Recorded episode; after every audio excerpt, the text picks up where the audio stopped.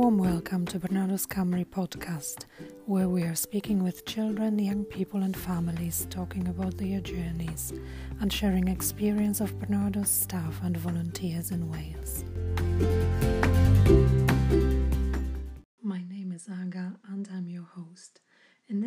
Episode, we are chatting to Jonathan and Adam, Barnardo's foster carers, about creating a safe place, building relationships, support and training they received, and Eeyore moments. Good morning, Jonathan and Adam, and thank you so much for talking to us today about fostering and your experiences. It would be great if you could just tell us a little bit more about yourselves first. Hi, my name is Jonathan. And I'm Adam. Uh, we're both foster carers with Barnardo's Cymru. We've been full time foster dads with Barnardo's Cymru, and I've been over now for the last 18 months. Yeah, about 18 months. Um, bit about ourselves, really. We've been together for about 11 years.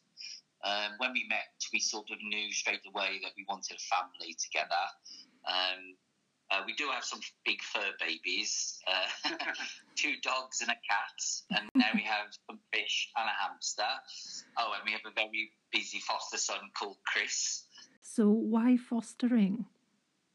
Well, we initially thought about adoption, uh, but the more we looked at adopting, we realised that for us, fostering probably had a wider appeal. Um, we thought that we probably could help more than just one child and we could probably offer more opportunities to more children as time went on.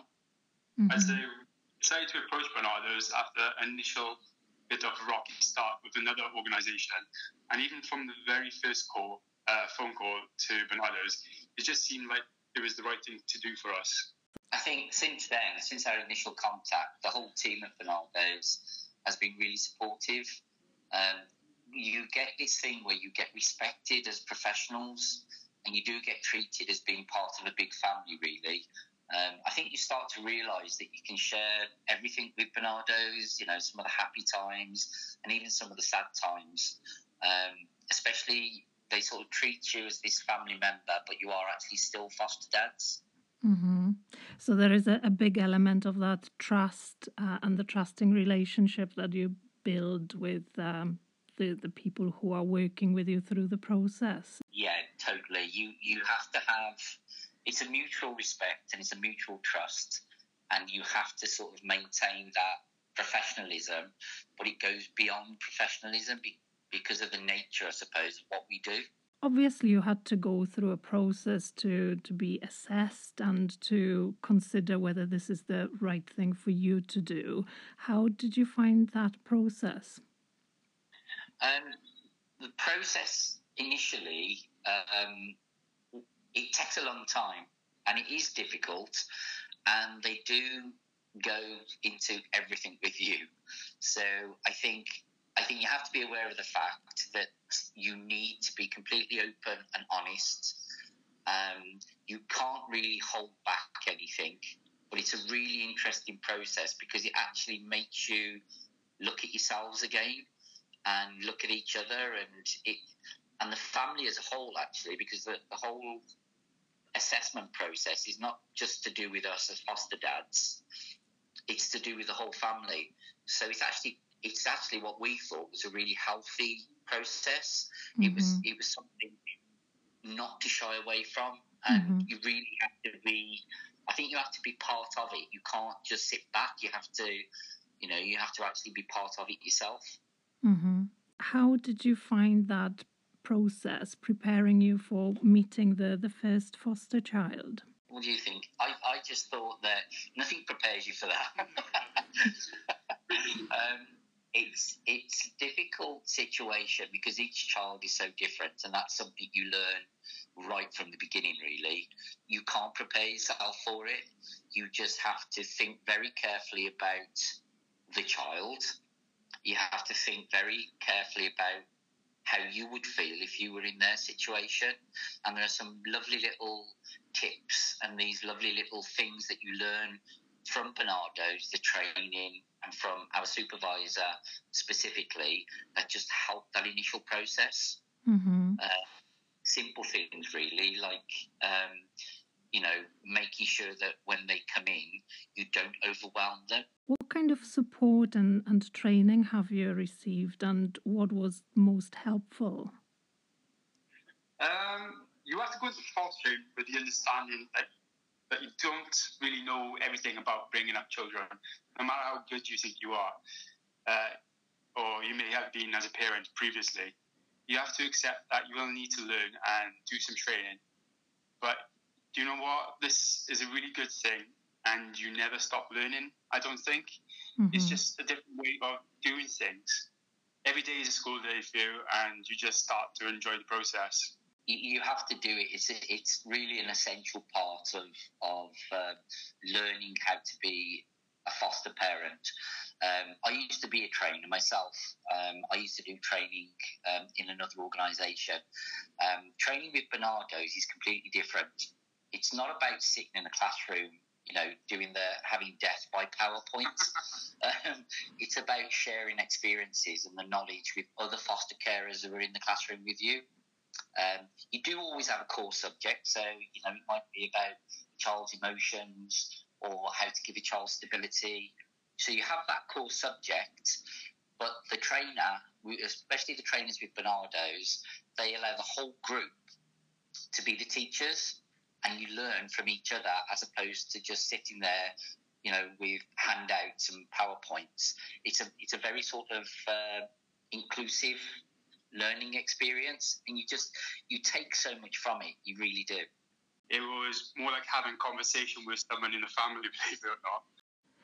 So, what would you say was the most important thing in terms of the support that you have received from Barnardo's?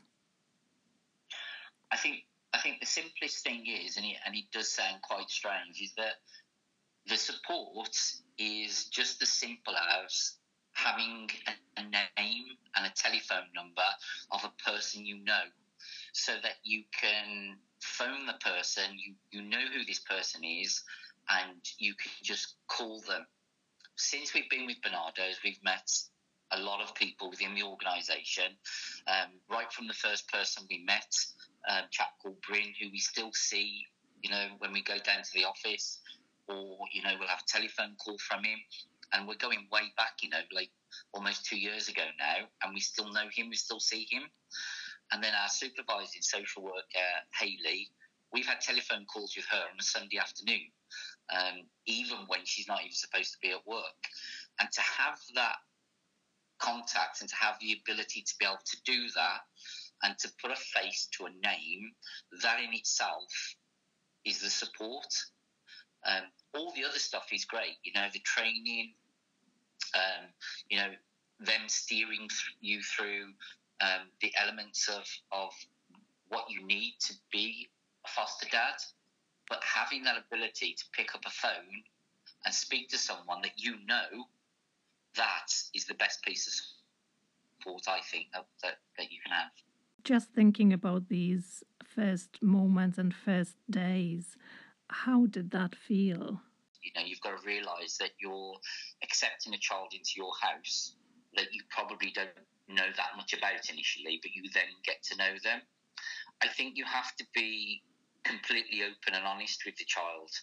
Um, yeah, you know, you have to set down ground rules, and you, you, you, we don't call them rules; we call them family values. Mm-hmm. So I think it's really important if the child is old enough to understand that that you sit down, not straight away, but maybe after the first couple of days, and you just sit down as a team, really. So, foster dads and foster child, and you sort of sit down between you and establish your family values. Mm-hmm. Um, the most important thing we found was to have open doors. I know it sounds really strange, but no secrets. No secrets. The child needs to see their new environment show them the whole whole house, show them everything about the house, let them look at everything, even cupboards. Sounds really strange, but show them things like where they put their shoes, where you know where you hang your coat up.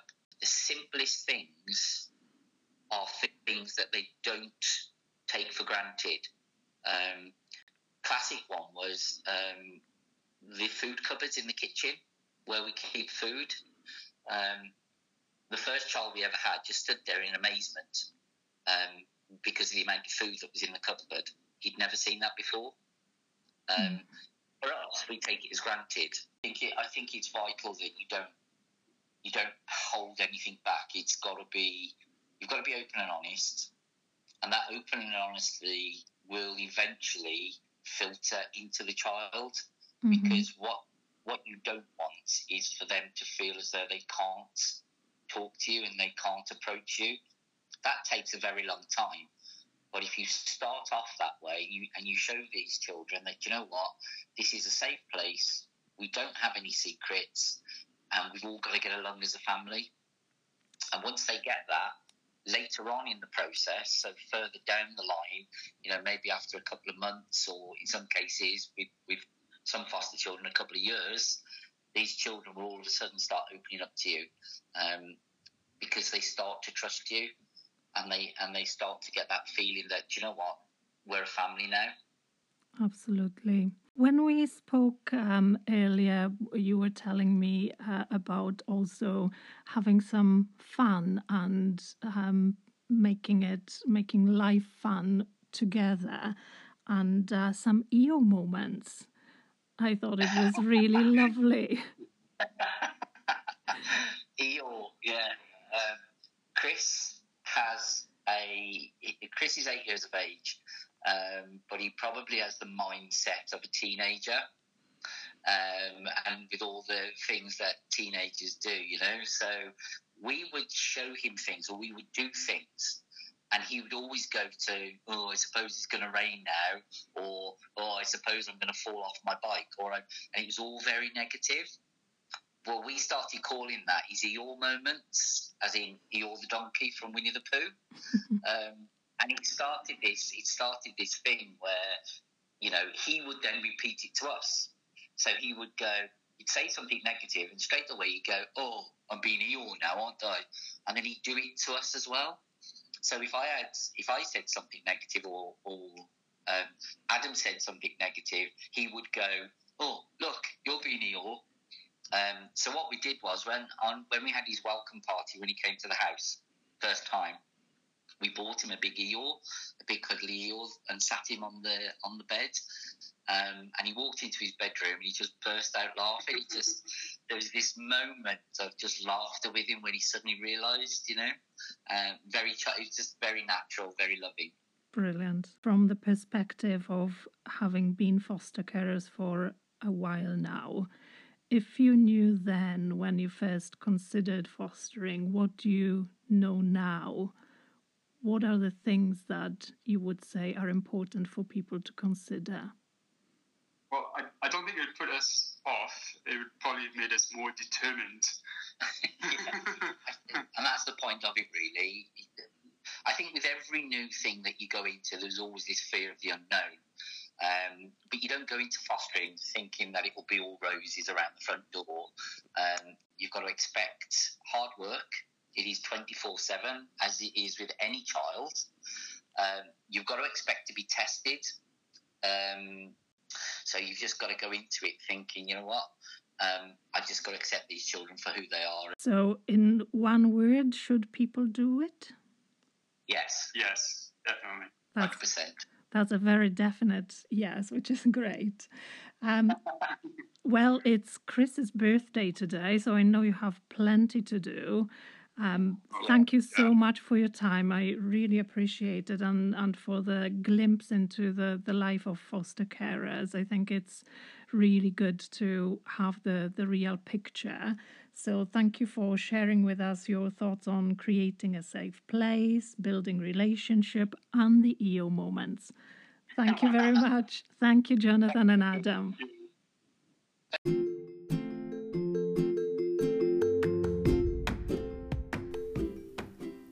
Thank you for listening. If you found this episode interesting or valuable, please share it. For more information about how we support children, young people, and families, and volunteering with Barnardo's, please visit www.barnardos.org.uk forward slash get involved. Thank you.